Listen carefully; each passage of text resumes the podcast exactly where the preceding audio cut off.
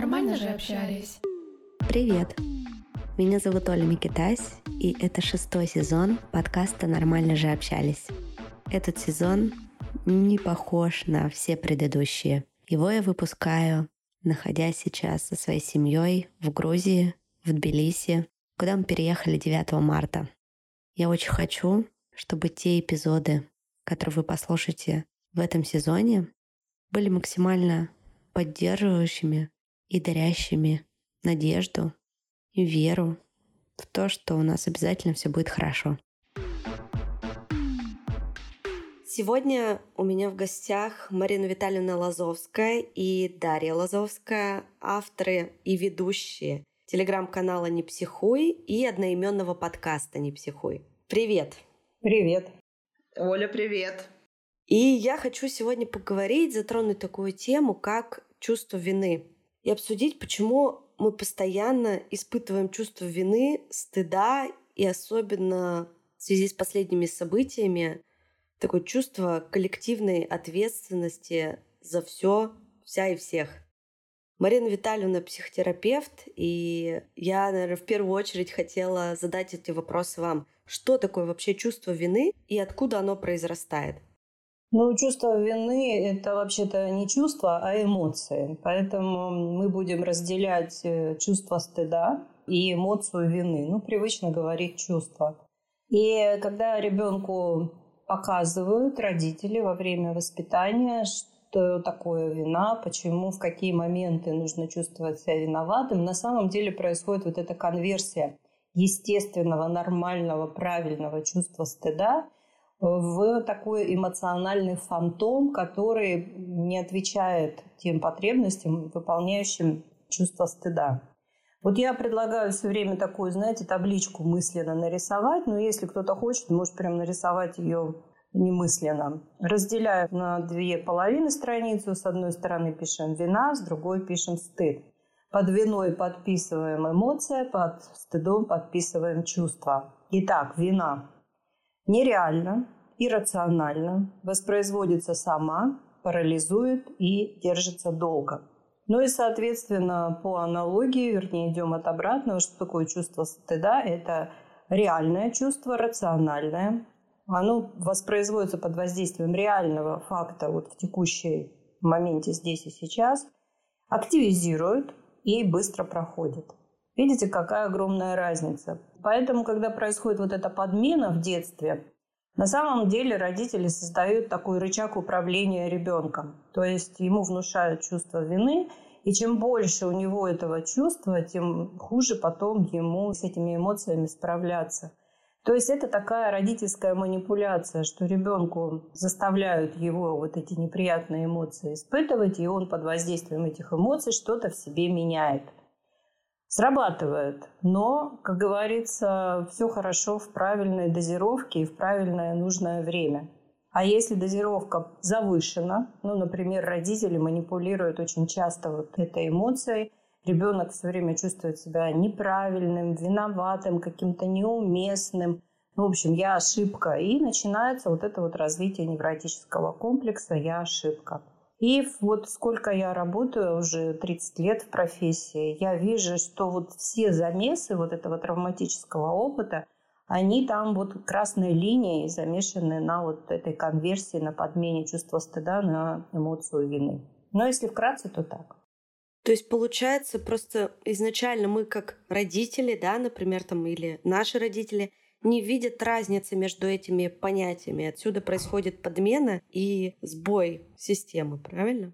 Совершенно верно, потому что родители самих так воспитывали, а их родители самих так воспитывали. Ну вот посмотрите, да, вот так вот отстраненно, что человеком, который испытывает чувство вины, легко манипулировать. Ему что угодно легко внушить, что он делает неправильно, что у него не должно быть своего мнения, что он виноват, ну вот в Кавказской пленнице. Вот тот вот монастырь третьего века тоже я на горе развалил. В общем, оно становится вот таким, знаете, как э, фоном, фоном всей жизни человека.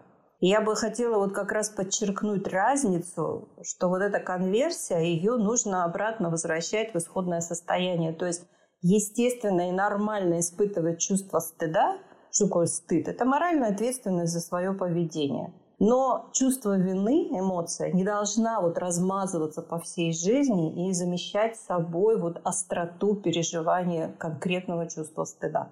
Почему люди становятся бесстыжими? Потому что они постоянно испытывают чувство вины, блокируют его, учатся его подавлять, потому что оно очень неприятное. Оно конвертируется во враждебность, но они при этом не могут почувствовать стыд там, где это нужно.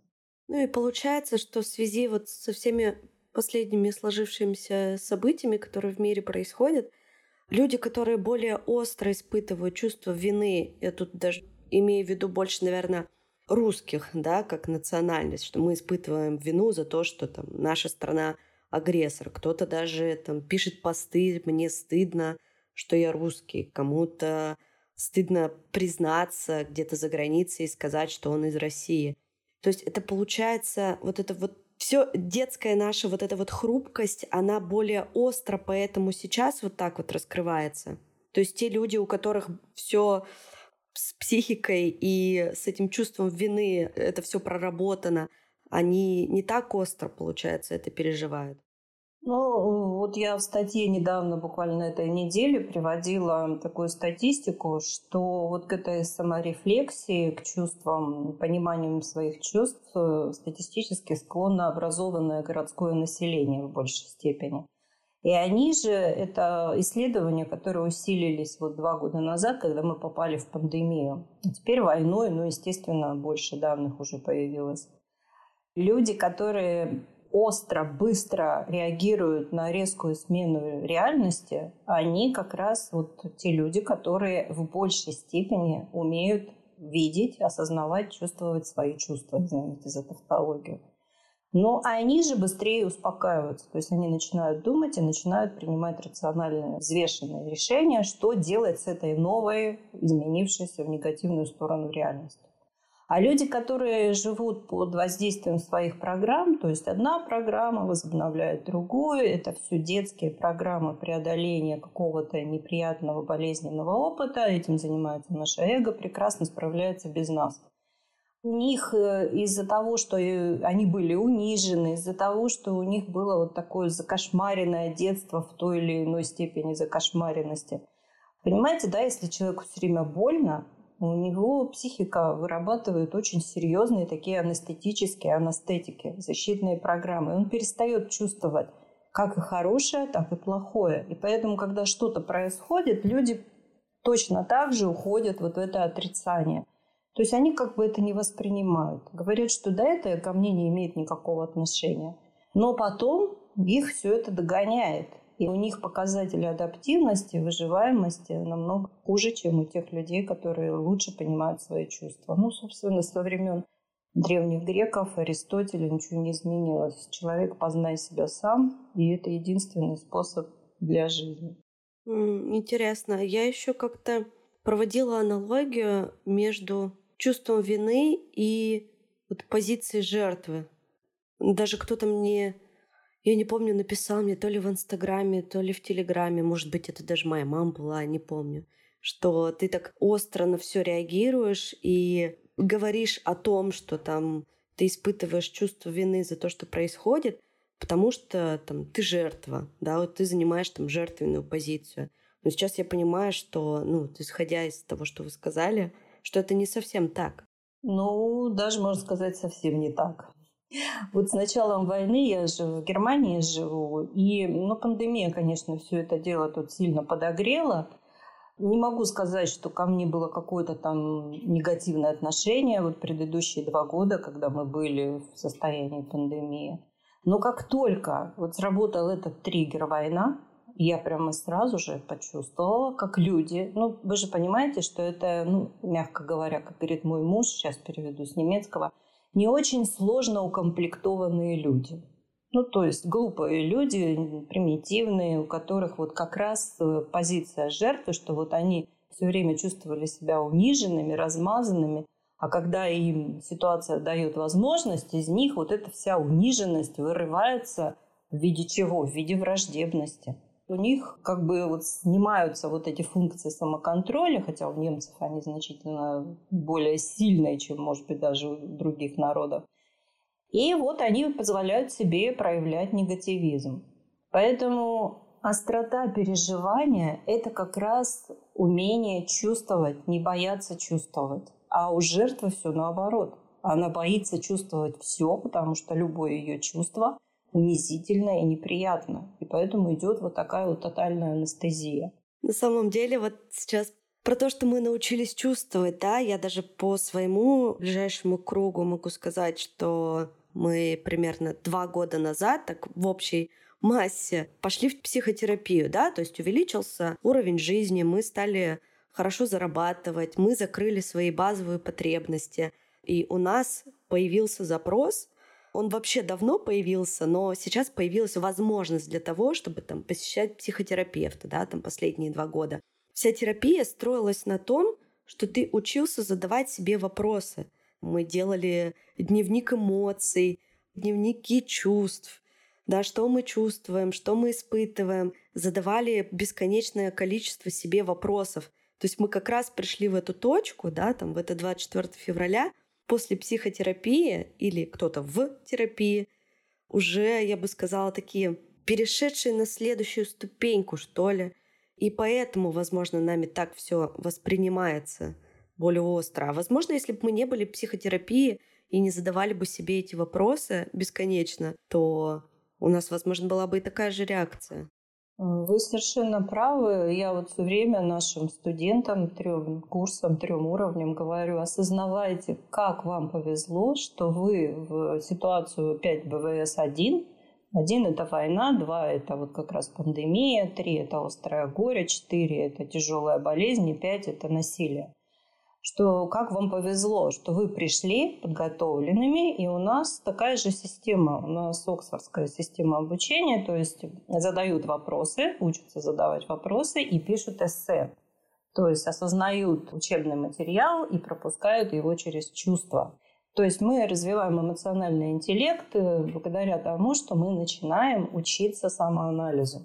Что такое самоанализ? Это умение задавать себе вопросы. Какие вопросы? Любые. Поэтому вы совершенно правы, когда у нас закрываются базовые потребности на шести уровнях пирамиды Масло, мы приходим к тому, что задаем себе вечный вопрос. Кто я и зачем я здесь? И это значит... У нас в Екатеринбурге, да, прошу прощения, что перебил, на большом доме в центре города отличная фраза. Написано «Кто мы, откуда, куда мы идем».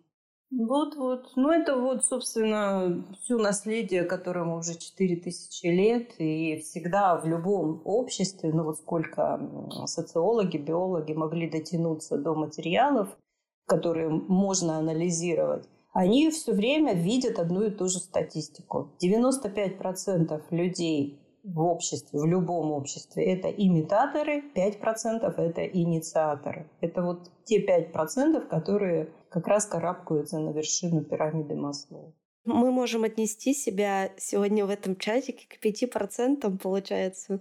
Конечно, несомненно. У нас даже, знаете, так, наши ФБшечки, это наш первый курс, уровень формулы благополучия – когда мы только-только начинаем вот первые дни занятий, мы уже говорим, вы инициаторы, потому что вы пришли, вы захотели как минимум этого. Вы нашли для себя смысл в такое сложное время, когда большинство людей, которых вы знаете, только выживают. Вы нашли в себе смысл, вы нашли в себе мотивацию, но вот теперь надо все это продолжать и развивать. Еще хочу поделиться с вами подкастом, в котором я недавно приняла участие. Эпизод со мной вышел 6 мая. Подкаст называется «Дышите». Его ведут две подруги, которые сами прошли большой путь психотерапии. И полтора года назад они поняли, что хотят делиться своими знаниями и опытом с большой аудиторией. В подкасте девушки общаются с гостями, и у каждого сезона есть своя тематика первом сезоне они говорили о личном опыте в психотерапии, как искали специалиста, были ли проблемы в процессе, какие были страхи и с какими инсайтами столкнулись. Во втором сезоне говорили с представителями разных профессий о том, как их действительно связано с психологией человека и с психотерапией. У них в гостях уже были нарколог, сексолог, стилист, айтишник, массажист, писательница и многие другие, которые поделились своей историей и своим ценным опытом того, как меняется жизнь, когда начинаешь уделять внимание себе и своему ментальному здоровью. Подкаст рекомендую послушать тем, кто хочет найти поддержку и заботу. Эпизод со мной вышел 6 мая. Ссылка будет в описании к этому выпуску.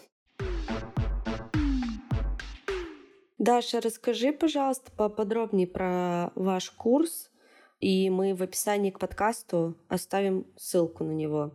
Да, наш проект называется «Школа самосоздания», и у нас есть три курса. Базовый курс «Формула благополучия ЛФБ», как э, неоднократно, наверное, уже слышали, «Формула любви» и «Формула уникальности». А, у нас э, было уже несколько выпусков, я сама прошла все эти три курса, я училась еще тогда, когда их было четыре. И сейчас у нас как раз идет набор на базовый курс на формулу благополучия. Он многоступенчатый.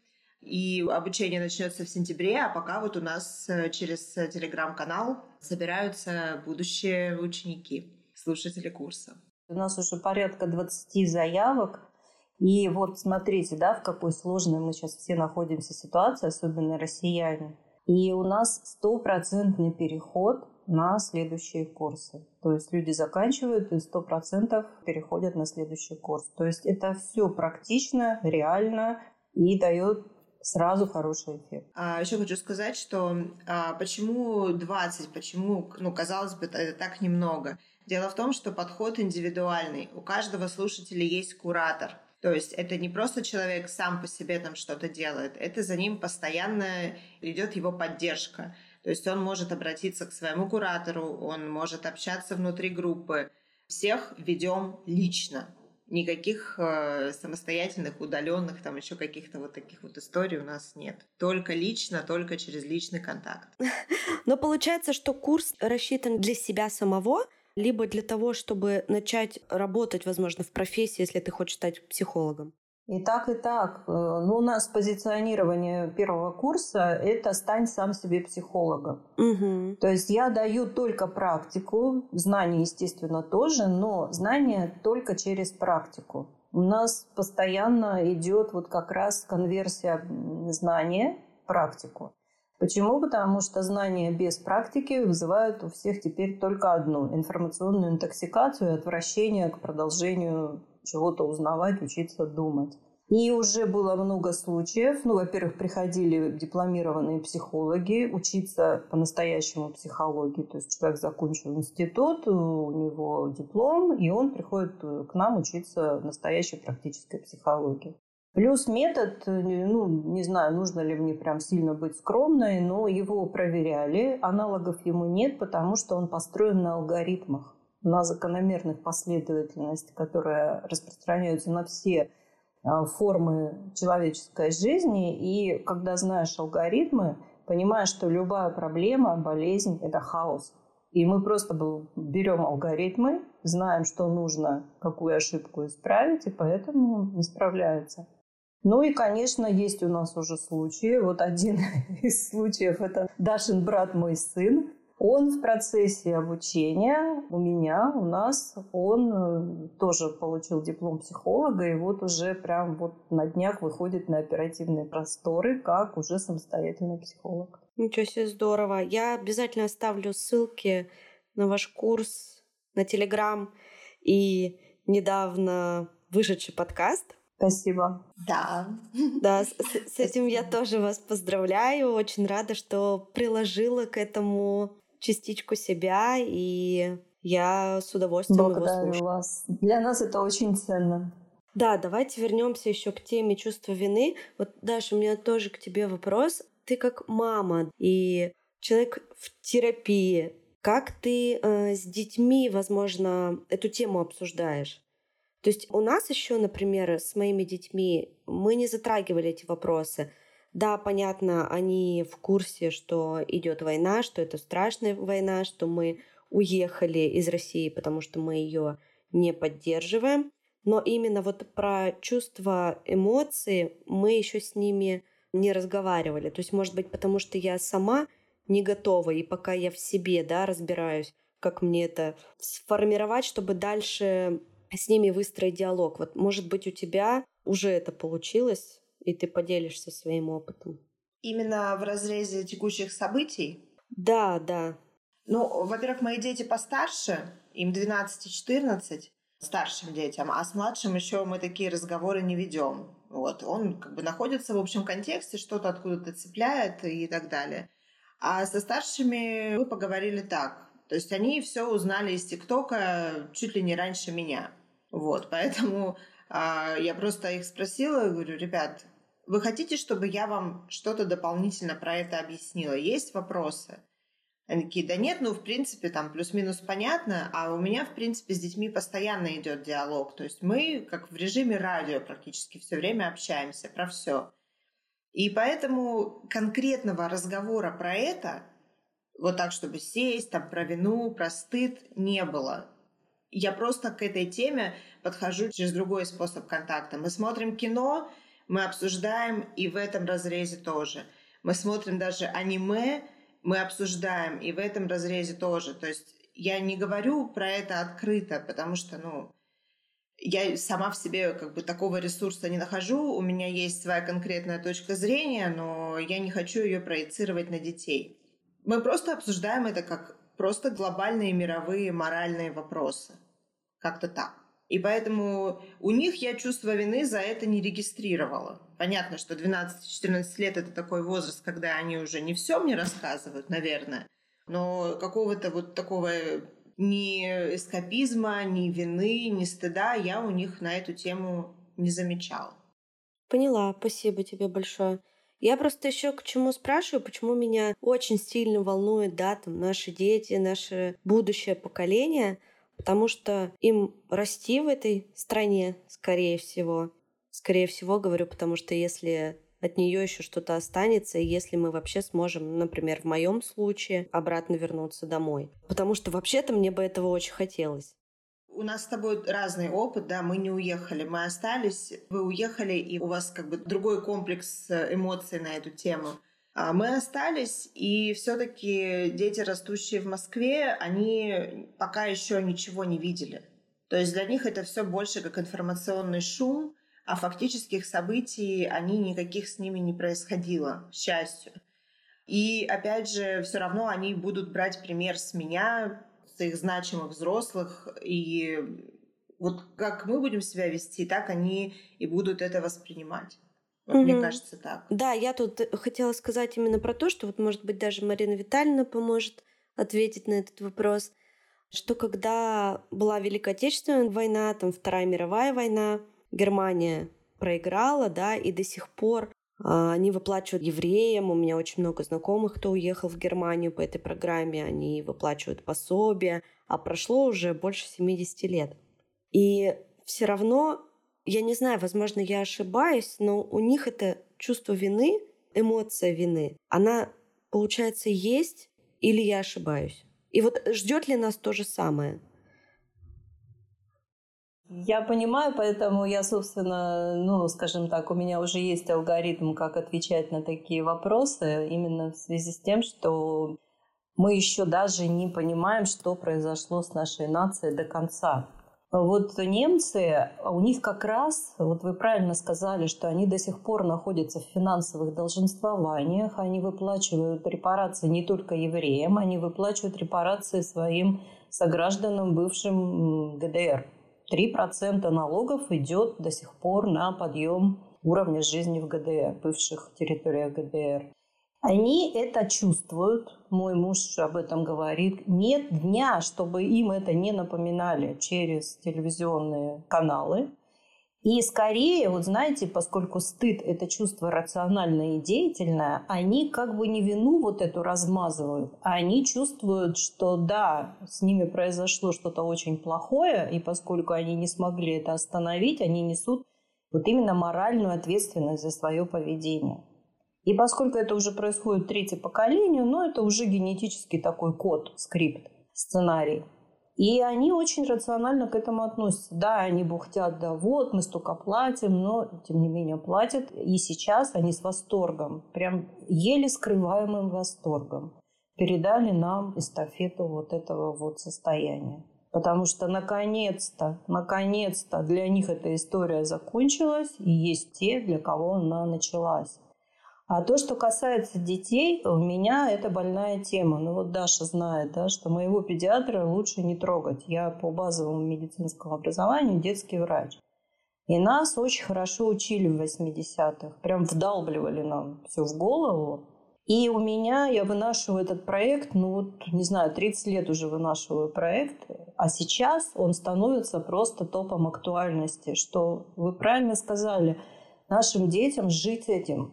Они будут формировать свое чувство «я» под воздействием этого. И как бы родители разумные, ну мы же для разумных родителей да, вещаем – как бы разумные родители не старались минимизировать ущерб, они сами пострадали. У нас у всех сейчас поголовно ПТСР, посттравматическое стрессовое расстройство. Мы еще сами не понимаем, что нам с этим делать. А делать уже сейчас нужно. Потому что каждый наш день дети, вот как Дарья правильно сказала, они с нас кальку снимают. Они считывают бессознательные эмоциональные программы, как мы на что реагируем, как мы о чем говорим. И из этого ткется, собственно, их э, чувство «я», и их эго, и их личность. Поэтому очень важно, вот я сейчас уже бью во все колокола, чтобы начать активизировать вот эту программу, какой-то вот родительский такой контент, чтобы родители русских детей, ну, независимо от того, сможем мы вернуться на, как вы правильно сказали, на то, что останется, или не сможем, важно не это потому что дети живут в контуре родителей. Где бы они ни находились территориально, для них это не важно. Для них важно то, что происходит с родителями и другими значимыми взрослыми. Поэтому если они будут от нас в большей степени впитывать от родителей достоверную информацию, которая будет укладываться в контекст их жизни, это будет один вариант развития. А если родители не смогут дать им поддержку, сами будут находиться в травме, в растерянности, то это будет совершенно другой вариант жизни. И мы тоже размажем это на 3-4 поколения или даже дольше, потому что есть ряд, начиная от географических и заканчивая социальных, ментальных причин, почему у нас это может затянуться не на 3-4 поколения, а намного дольше. С этим нужно работать. Давайте, вот мы с вами активные люди, давайте будем собирать. Я готова работать в этом родительском, не знаю, клубе, как его ни назови. Это делать нужно прямо сейчас, уже. У нас просто статистика, э, у нас статистика наших трансляций. Мы уже около двух лет ведем э, на различных э, платформах трансляций. Сначала это был Инстаграм с прямыми эфирами, потом это был Клабхаус за его недолгий век жизни, и вот теперь э, трансляции в Телеграме. Как только поднимается родительская тема, отваливается часть другой аудитории, поэтому вот есть ощущение, что это надо как-то разделять. Да, моего подкаста, в котором выходит этот эпизод, в том, что я его позиционирую как подкаст про людей и для людей. И я затрагиваю в нем все темы, которые волнуют прежде всего меня. Больше, конечно, здесь тем взаимоотношений, психотерапии, каких-то сексуальных отношений, да, ну, в первую очередь, потому что я. Вторая ступенька — это детско-родительские отношения, потому что это тоже часть меня. Я много затрагиваю этих тем именно для родителей. И очень интересно, можно было бы раз в месяц раз в полтора месяца приглашать вас, Марина Витальевна, если вы запустите у себя там родительский клуб еще где-то на платформе, что-то делать и в моем подкасте без проблем, я только с удовольствием какую-то тему затрагивать, чтобы как можно больше охватить процент людей, которые это могут послушать и которые смогут помочь и себе, и своим детям в первую очередь. Я вообще считаю, чем больше каналов информации, тем лучше. Ну, я не беру в расчет сюда ВКонтакте и Одноклассники, их я исключаю, но все остальные каналы можно задействовать.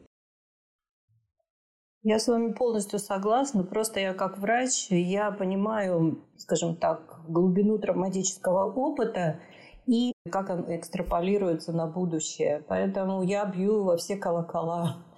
Я стараюсь привлечь внимание к тому, что не потом, а сейчас уже все это нужно делать, потому что вот прямо сейчас формируется вот это ядро травмы, А ПТСР, оно как раз опасно тем, что оно вроде как в процессе, человек даже этого не замечает. Вот я работаю с украинцами, они даже не понимают, что с ними происходит вот сейчас самая настоящая травма. Ну, руки, ноги на месте, ну и что? Остальное это все психика.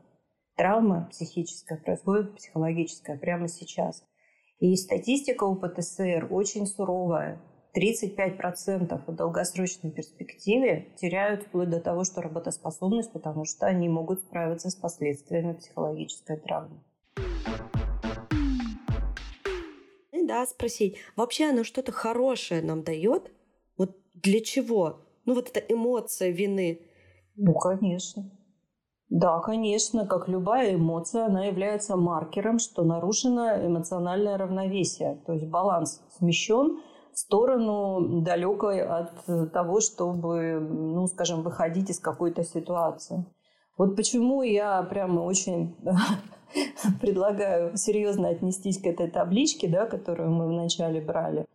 Потому что вот я чувствую вину, да, и я сразу говорю себе, так, маркер, что ты мне хочешь сказать, где я опять запятнала свое моральное лицо, где я совершила безответственный поступок, за что мне должно быть стыдно. И поскольку работа с чувствами идет постоянно, я сразу же нахожу, что вот здесь вот надо пойти бы и извиниться. Вот я иду и извиняюсь.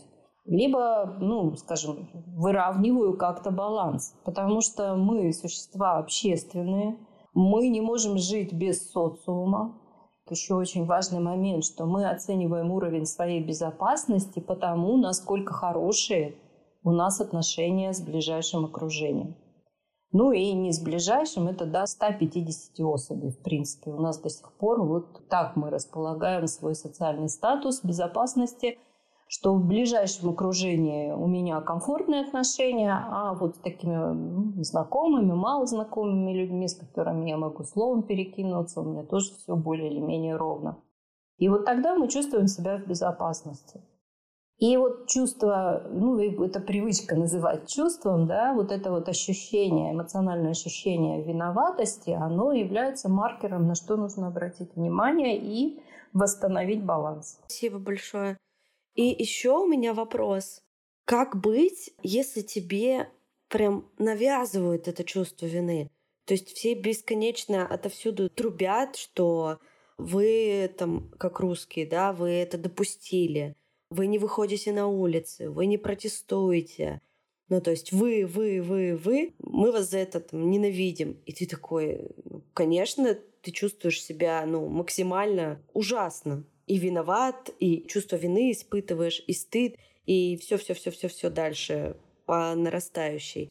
Как оградиться от этого? Потому что, понятно, можно выключить новости, можно закрыть э, чаты новостные в Телеграме, но это все равно это всюду просачивается, изо всех дырок. И я, например, вот находясь в Грузии, я однажды уже говорила об этом, я себя словила на таком чувстве. Меня спрашивают, а откуда вы? С Украины? И так как бы... И ждут, что я, видимо, скажу «да», да. И я Надежды. так задумываюсь на секунду, даже на несколько секунд. И отвечаю «нет, мы из России». И человек такой сразу «ну, понятно». И тут такой микс чувств, который ты испытываешь, это просто, то есть тебя не ударили, тебе и не сказали, иди ты отсюда, вали вообще из страны, нафиг ты сюда приперся. Нет, никто мне так не сказал, никто меня не обидел и косо на меня не посмотрел. Но вот эта пауза, это просто очень ну, тяжело. Да, Я прямо когда первый, второй раз с этим столкнулась, это было еще все в одну неделю, как-то не знаю. А, я вспомнила, почему это было. Это было после, после Бучи. И мне прямо было тяжело после этого. Ну, вряд ли кому-то после Бучи может быть легко, и резонансные чувства – это тоже часть нашей социальной жизни. Э, резонансные волны – это естественная часть, и не нужно их бояться. Их тоже нужно принимать, вот эти вот чувства резонанса, поскольку у нас есть зеркальные нейроны, эмпатические такие контакты – благодаря которым мы лучше понимаем свое место в э, обществе других. Это важно. Важно понять вот что. Когда на нас люди вываливают, я прямо хорошо подобрала слово, вываливают свои негативные эмоции, в этом личного практически ничего нет. Особенно если это незнакомые нам люди. Ну вот просто какие-то посторонние люди. Просто это их способ выражать свой страх, свой гнев, свою обиду. Даже если это знакомые люди, там вот личного для нас очень маленький процент. Но мы, поскольку мы вот возвращены вот в этом чувством вины, что я ошибка, я все время что-то делаю не так, мы моментально принимаем это на личный счет. И вот здесь вот как раз начинается вот это опасное место, где мы можем пойти не по той, как говорится, дорожке, включить вот этот интерпретационный пресс и искать в себе и культивировать в себе вот это чувство вины. Меня здесь тоже спрашивали, ты чувствуешь себя виноватой? Ну, отвечаю всем, что я уже заменила чувство вины на чувство стыда. И как я реализую, еще раз, как я работаю со своим чувством стыда? Я что-то делаю. Я бесплатно помогаю пострадавшим людям. Я превращаю чувство стыда в деятельность. И таким образом оно у меня работает как двигатель. И я действительно, вот все говорят, что вот вы виноваты, вы не выходили на улицы. Мы несем коллективную ответственность. Вот это я признаю. Но извините, где эмоция вины, а где коллективная ответственность? Коллективная ответственность – это как раз чувство стыда, а оно должно превращаться в какую-то разумную деятельность, чтобы хоть как-то компенсировать и нивелировать то, что сейчас происходит. Мы испытываем это чувство стыда, и это нормально.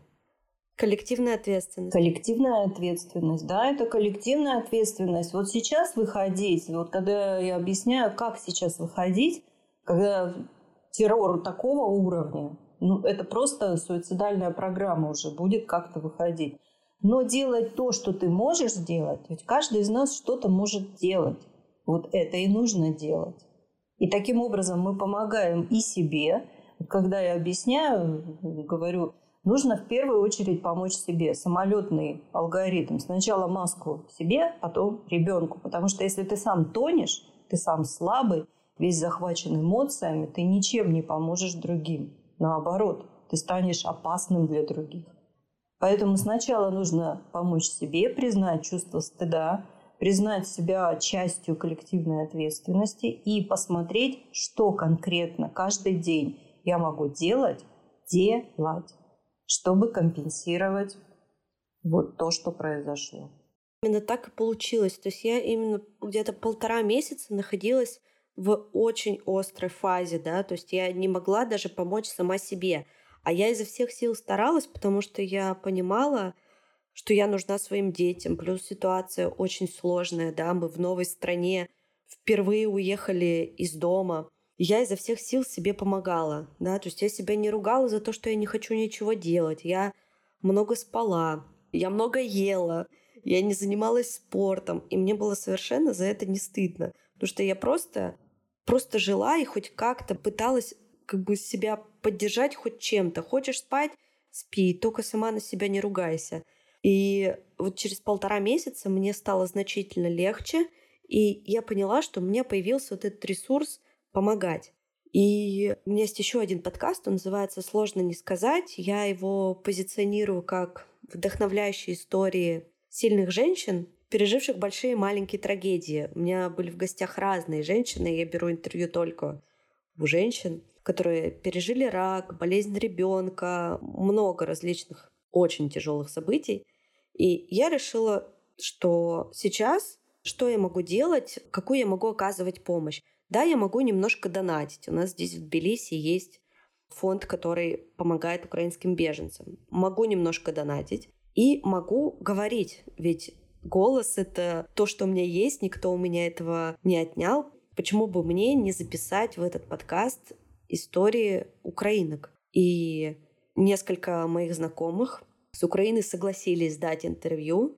И вот уже в пятницу вышла первая история с э, двумя моими хорошими знакомыми, с Лорой из Киева и с ее дочкой Лерой, которая уехала, кстати, в Германию, в Дюссельдорф. Я себя чувствую сразу намного легче от этого. То есть, помогая другим, я помогаю себе. Вот я это именно сейчас поняла. Совершенно верно, потому что в этом момент, когда мы помогаем другим, у нас выделяются опиатоподобные вещества, эндорфины, и мы чувствуем себя лучше. Мозг на самом деле обслуживает себя, а наши эмоции – это так, его побочный продукт. Поэтому если мы работаем с чувствами, а не с производными эмоциями, которые наша психика конверсирует из чувств, мы намного быстрее и спокойнее приходим к каким-то разумным, рациональным решениям. И вот то, что вы рассказали, эти вот истории, я тоже вот начала, к сожалению, я нахожусь э, в безопасности, а мои дети находятся в противоположном состоянии. Я не могу говорить так открыто, как вы на канале «Не психуй», я имею в виду. И когда я, работая с украинской группой, поставила установку «Прошлое осталось в прошлом». Мы сейчас учимся смотреть и строить будущее. И было даже непонимание, потому что обычная система помощи людям пострадавшим – это вот именно все время с ними разговаривать о том, что с ними произошло. Одно дело рассказать историю и сделать из нее выводы, а другое дело постоянно копаться в прошлом. Ну как можно идти вперед, если у тебя все время голова повернута назад? Поэтому даже вот из этого вырос у нас новый хэштег на канале Министерство оптимизма. Потому что все, уже динамика мировых процессов определена. Вопрос времени, когда она станет, ну, скажем, уже фактом. И запрос вот именно на вот это чувство рационального оптимизма, не на позитивное мышление, а на рациональный оптимизм. А он будет возрастать. Нужно уже сейчас строить свое будущее и делать это правильно, технологично. И это очень важно сейчас. Да, Спасибо большое. Все, что вы сказали, мне это откликается. У меня, Марина Витальевна, знаете, какой вопрос возник, э, когда вот вы разграничивали вину и стыд? Мы еще много говорим о страхе и тревоге, да, что страх он исходит из какого-то факта, он рационален, он объясним, а тревога — это вот фоновый оттяг энергии, который просто высасывает силы и не дает двигаться дальше — и вот у очень многих людей сейчас вместе с чувством вины еще и повышенная тревожность. Вот это же все, наверное, тоже как-то взаимосвязано. Но у нас все абсолютно взаимосвязано. Чему так удобно пользоваться алгоритмами? Потому что это тот же самый алгоритм. Рисуем ту же самую табличку. Там, где вина, ставим тревога. Там, где стыд, ставим страх. И точно так же разносим. Тревога нереальна, иррациональна, воспроизводится сама, парализует и тянется долго. А страх реален, рационален, происходит под воздействием реального текущего агента. Активизирует и быстро проходит. Поэтому нужно понимать, вот самая большая путаница у людей, это они принимают эмоции за чувства, а это совершенно разные даже из разных частей мозга производные. Чувство – это фактически биохимическое состояние, в котором столько-то кортизола, столько-то адреналина, серотонина, дофамина, еще там 20 нейромедиаторов. Мозг анализирует, ага, что это такое с каталогом, сверяются, а, это у нас тревога, ну, на тебе тревогу. А если мы понимаем, что эмоция – это вот как раз вот этот каталог, который установлен был в детстве, когда родители ребенку называли эмоции – родители, другие люди в другой ситуации, даже в другой стране, с другой ментальностью. Они называли ребенку эмоции, и он просто так привык, и этот каталог у него там стоит с трехлетнего возраста. И уже все изменилось. Что-то устарело, что-то неэффективно. Чувство вины и тревоги – это русская ментальность, взращенная на русской классике. Но все уже изменилось. 21 век на дворе. Поэтому самое важное, что нужно учиться делать, это отличать чувства от эмоций и управлять эмоциями. Что такое эмоциональный интеллект? Это понимание эмоций и умение ими управлять. Да, я думаю, что прямо отдельный эпизод сделаю про эмоциональный интеллект. Это очень интересная, большая, широкая тема. Там можно говорить тоже и говорить. Я благодарю вас прямо от всей души шлю вам лучи добра из Тбилиси. Спасибо вам большое. И э, мне было очень приятно с вами поговорить. Надеюсь, нашим слушателям тоже было очень интересно. Благодарю вас, Ольга, за такую возможность. Я всегда рада увидеть прикоснуться, почувствовать, и тем более что-то хорошее, полезное сделать с людьми, которые действительно разделяют человеческие ценности и не поддаются панике. Я благодарна вам за это и надеюсь, что у вашего подкаста и у нашего канала большое будущее. И у вашего подкаста. А, простите, я еще не привыкла, да. Мы призваны помогать. А раз мы призваны помогать, раз у нас такая миссия, поручение, значит, нужно это делать. Вот, значит, все хорошо. Да, в нашей реальности мы внезапно обнаружили себя людьми помогающих профессий. Я не про вас, Марина Витальевна, вы всегда им были таким человеком. А тут уже и мы подтянулись. Ну, хорошо, распространяется, не стоит на месте. Пусть нас будет больше. Берегите себя и будьте здоровы. Да, спасибо большое, что послушали этот подкаст. Подписывайтесь на него на всех платформах, где вы нас слушаете. Apple подкасты, Google подкасты, Яндекс Музыка и Castbox. Оставляйте обязательно комментарии, ставьте звезды. Это помогает подкасту продвигаться в топе, чтобы как можно больше людей его могли послушать и получить полезную, интересную информацию. Всем спасибо. Даша, Марина Витальевна, всем пока. Пока. Да, Оля, благодарю тебя. Всем до свидания.